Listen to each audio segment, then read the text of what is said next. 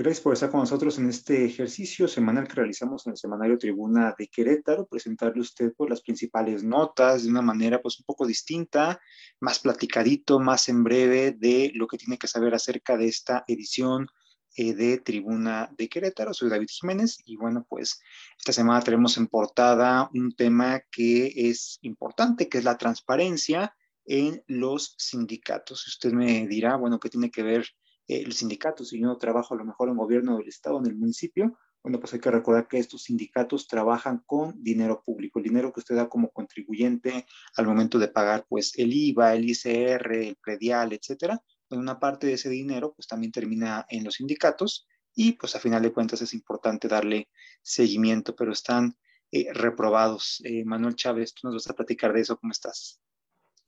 Hola, buenas noches a, a todos. Sí, este, bueno, en esta semana realicé una investigación sobre los sindicatos y los documentos de transparencia, eh, donde la mayoría de los sindicatos no cumplió con sus obligaciones.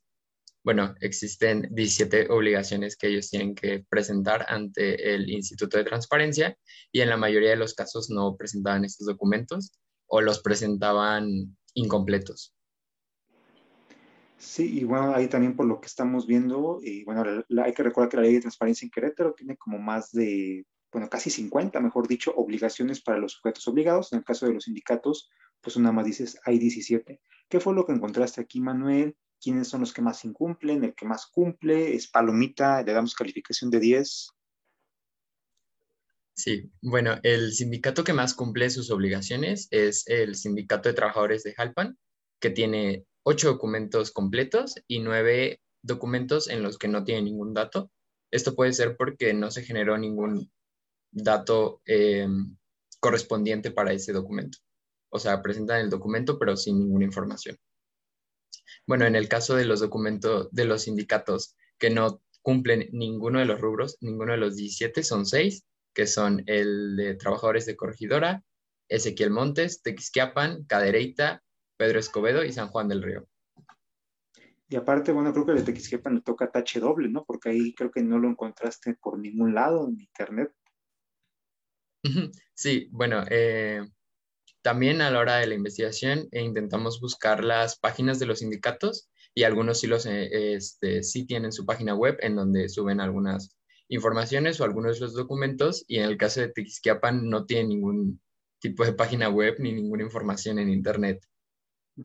Y hay unas para que nos puedas eh, recordar qué le toca a los sindicatos, es decir, qué sí tienen que transparentar y darle a conocer a la ciudadanía. Bueno, tienen este, 17 obligaciones en las que están los eh, trámites, informes, gastos de representación y viáticos, que son eh, las que más cumplen en este caso. Que bueno, como podemos ver, este, las que más incumplen, perdón, que tienen 11 fallas en todas, y 5, 4 y 3 documentos incompletos. Bueno, y los viáticos es importante, ¿no? Porque muchas veces es la comidita que vamos a almorzar, que los taquitos, que, este, que vamos al restaurante, etcétera. Bueno, pues ahí también es importante darle seguimiento, porque una vez más, como le comentamos, pues este es dinero público, es dinero de la ciudadanía, y bueno, pues ahí Infocro, lo que mencionaba en una entrevista que también realizó nuestra compañera Katia Santorio, con quien vamos a platicar ahorita, eh, pero sobre otro tema, en esta entrevista, bueno, el presidente de Infocro, Javier Marrolea, pues él decía justamente que pues en este punto no había denuncias, ¿no? Y hay que recordar, Emanuel, pues que sí hay sanciones por incumplir con las obligaciones de transparencia. En este caso, pues nadie ha denunciado. Sí, bueno, las eh, en la ley existen diferentes sanciones para este tipo de, de cosas, de incumplir con las obligaciones, que van desde un, una llamada de atención hasta una multa de una cantidad muy grande que puede llegar hasta los hasta las 1.500 veces de salario mínimo, que serían unos 250 mil pesos. Estas eh, multas o consecuencias que puede tener la falta de transparencia las eh, determina el organismo, es decir, no, no hay como un, un baremo por cuántas faltas tiene, sino que son como ah, dependiendo de cada uno de los casos. eh, también muy importante mencionarlo, ¿no? Se paga con dinero de la persona a la cual se le imputa la, la omisión. No es como que, ah, ¿sabes qué? Pues ahí te van 100 mil pesos, 200 mil pesos del erario público. Así que chiste, acá es dinero de quien eh, pues dejó pasar la información, eh, Manuel. Pero pues hay una investigación muy interesante y por supuesto le estaremos dando seguimiento. Gracias a nuestro compañero Manuel Chávez. Ahora vamos eh, con Katia Santoyo y también eh, tenemos un tema muy interesante con ella, que es la salud, que justamente uno pensaría que en esos tiempos de pandemia la salud es como la prioridad para los gobiernos, pero Katia, ahí tú estuviste platicando tanto con derechohabientes, con usuarios del de, eh, sector salud público en la Sierra Gorda, tanto como personal médico, y bueno, pues es una situación que la, la calificamos como una odisea. Si alguien tiene un accidente en una comunidad eh, serrana, pues eh, lo va a ver muy difícil, eh, Katia. Sí, justo en esta parte de los testimonios, pues nos encontramos con el caso de Leslie Guerrero, que nos contaba un poco acerca de una vez en que su abuelita sufrió un infarto y pues tanto no había personal médico para atenderla en el centro de salud que le queda cerca, como tampoco había una forma de trasladarse en ambulancia al hospital al que les toca ir, ¿no? Y bueno, este hospital pues les queda a una hora y media, entonces, a pesar de todo, pues su abuelita se encontró estable, pero sí es un tiempo, bueno, es demasiado tiempo para trasladarse, ¿no? También tenemos el testimonio de Elisa León, que nos cuenta que a ella, cuando fue su parto, también se encontró con que no había ambulancias en el centro de salud de su comunidad. Ella pertenece a Peña Miller. Y pues bueno, también tuvo que buscar un modo de transportarse al centro de salud, no, al hospital que le corresponde, que es el de Cadereyta, pero también es un tiempo de hora 20 minutos, ¿no? Y teniendo en cuenta que es una labor de parto, pues es demasiado tiempo. Y aparte tomar en cuenta que requieres coche para moverte, ¿no? Es decir, no es como que haya, si de por sí en la zona metropolitana no hay camión después de las 10 de la noche, ahora imagínate, si un trabajo de parto, una emergencia te pasa a la una de la mañana, pues claro que tienes que depender de un automóvil. Sí, claro, y en esto de buscar este, desde la Cruz Roja cuántas, con cuántas ambulancias se cuenta para la parte de la Sierra Gorda, pues nos encontramos con que solo hay dos delegaciones y en esas dos delegaciones solo cuentan con cuatro unidades. Y bueno, también a partir de los testimonios y de lo que nos dijeron este, los doctores, pues con lo que se apoyan en ocasiones es o con la policía o con protección civil, que se encargan de llevarlos al hospital. Y Katy, en lo que se refiere al sector salud, ahí también eh, platicaste con eh, médicos y encargados también de la zona de Landa, de Jalpan, una situación que también vemos requiere atención urgente por parte de las autoridades estatales para atender pues la pandemia. Sí, claro. Mm, platiqué con el doctor Rubén Nájera. Él me contaba que a veces hay desabasto en el centro de salud en el que él trabaja, en la cabecera de Landa de Matamoros. Y bueno, este desabasto más que nada es con, en cuanto a personas que se les brinda atención por tener hipertensión, diabetes y hay mucha demanda en esos medicamentos, entonces les llega a ocurrir que hay desabastecimiento. Y bueno, también en cuanto a, a este tema de COVID, él me contaba que las herramientas de protección que les da el Estado, pues son muy deficientes porque los cubrebocas son de baja calidad, el gel, y entonces el personal tiene que sacar de su bolsillo para comprar todo esto.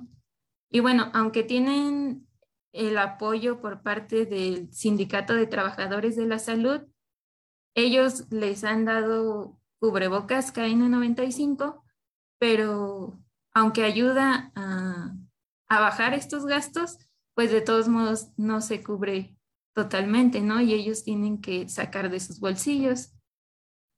Y bueno, también platiqué con la doctora Alma Tepetla, quien me contaba acerca de que ella se encarga del tema de salud reproductiva y pues el trabajo que se hacía antes de la pandemia de COVID era en talleres o grupos para dar información de prevención en cuanto a este tema de salud reproductiva. Y entonces, a partir de la pandemia, pues ya no se pudieron hacer estos grupos y pues eso ha llevado a problemáticas. Sí, sobre todo tomando en cuenta que, bueno, la doctora tenía ahí como ciertos diagnósticos por cada una de las zonas, ¿no? Las cuales había, por ejemplo, más eh, propensión al cáncer cervicouterino, eh, la violencia, etcétera. Es decir, era una atención integral y por el tema de la pandemia se dejaron de hacer grupos y pues ya la gente no, no, no asiste, Katia. Sí, conforme a su estadística, me platicaba que en Arroyo Seco, por ejemplo, eh, se encontraban más casos de embarazo en población adolescente, esa era como la principal problemática. En Pinal de Amoles, pues había mayor problema en la violencia contra la mujer.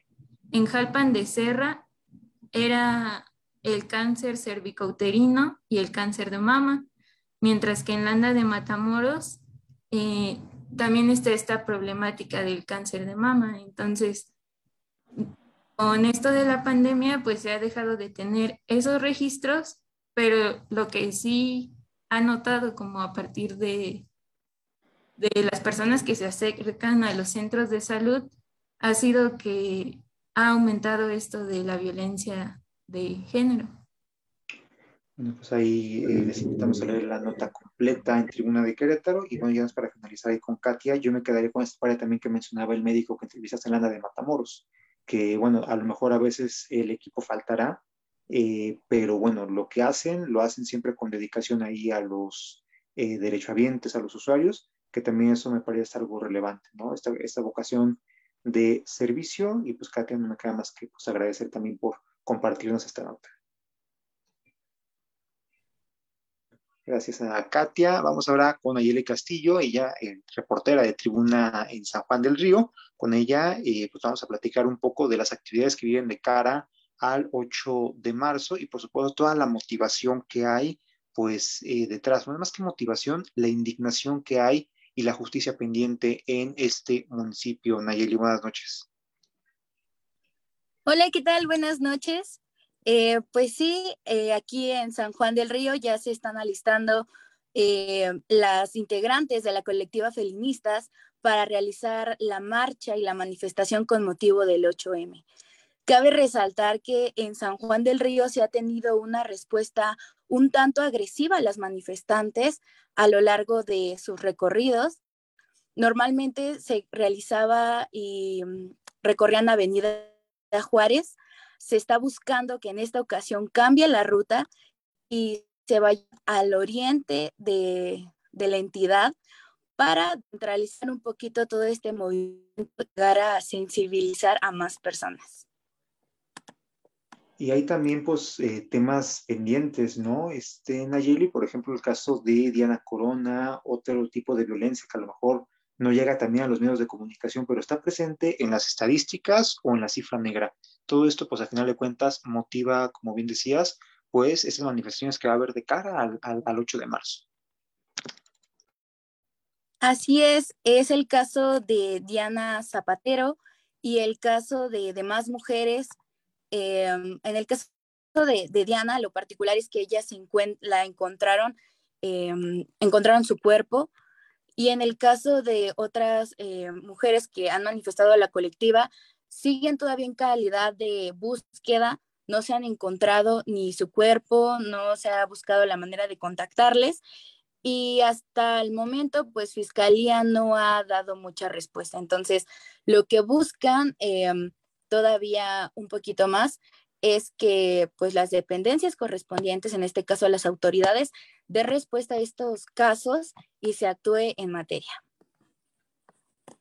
Perfecto, Nayeli, pues ahí eh, para también de lo que Tribuna de Querétaro pues da seguimiento de manera constante y que también pues hay que adelantarlo, estamos, eh, se está preparando como cada año un número especial con motivo del Día Internacional de las Mujeres. Eh, pues no me queda más que agradecer a Nayeli, a Katia Santoyo, a Manuel Chávez y usted pues reiterarle la invitación, ya se encuentra pues circulando nuestra edición digital, tribuna en la página de tribuna de querétaro.com para que pueda leer pues este y otros muchos temas que también tenemos para usted cada semana. Le agradezco también a nuestro compañero, mi amigo Rodrigo Mancera en los controles técnicos y le esperamos pues también el próximo martes a eso de las 8 de la noche ya en este espacio que es el podcast de Trifuna de Querétaro. Mi nombre es David Jiménez. Pase usted excelente semana.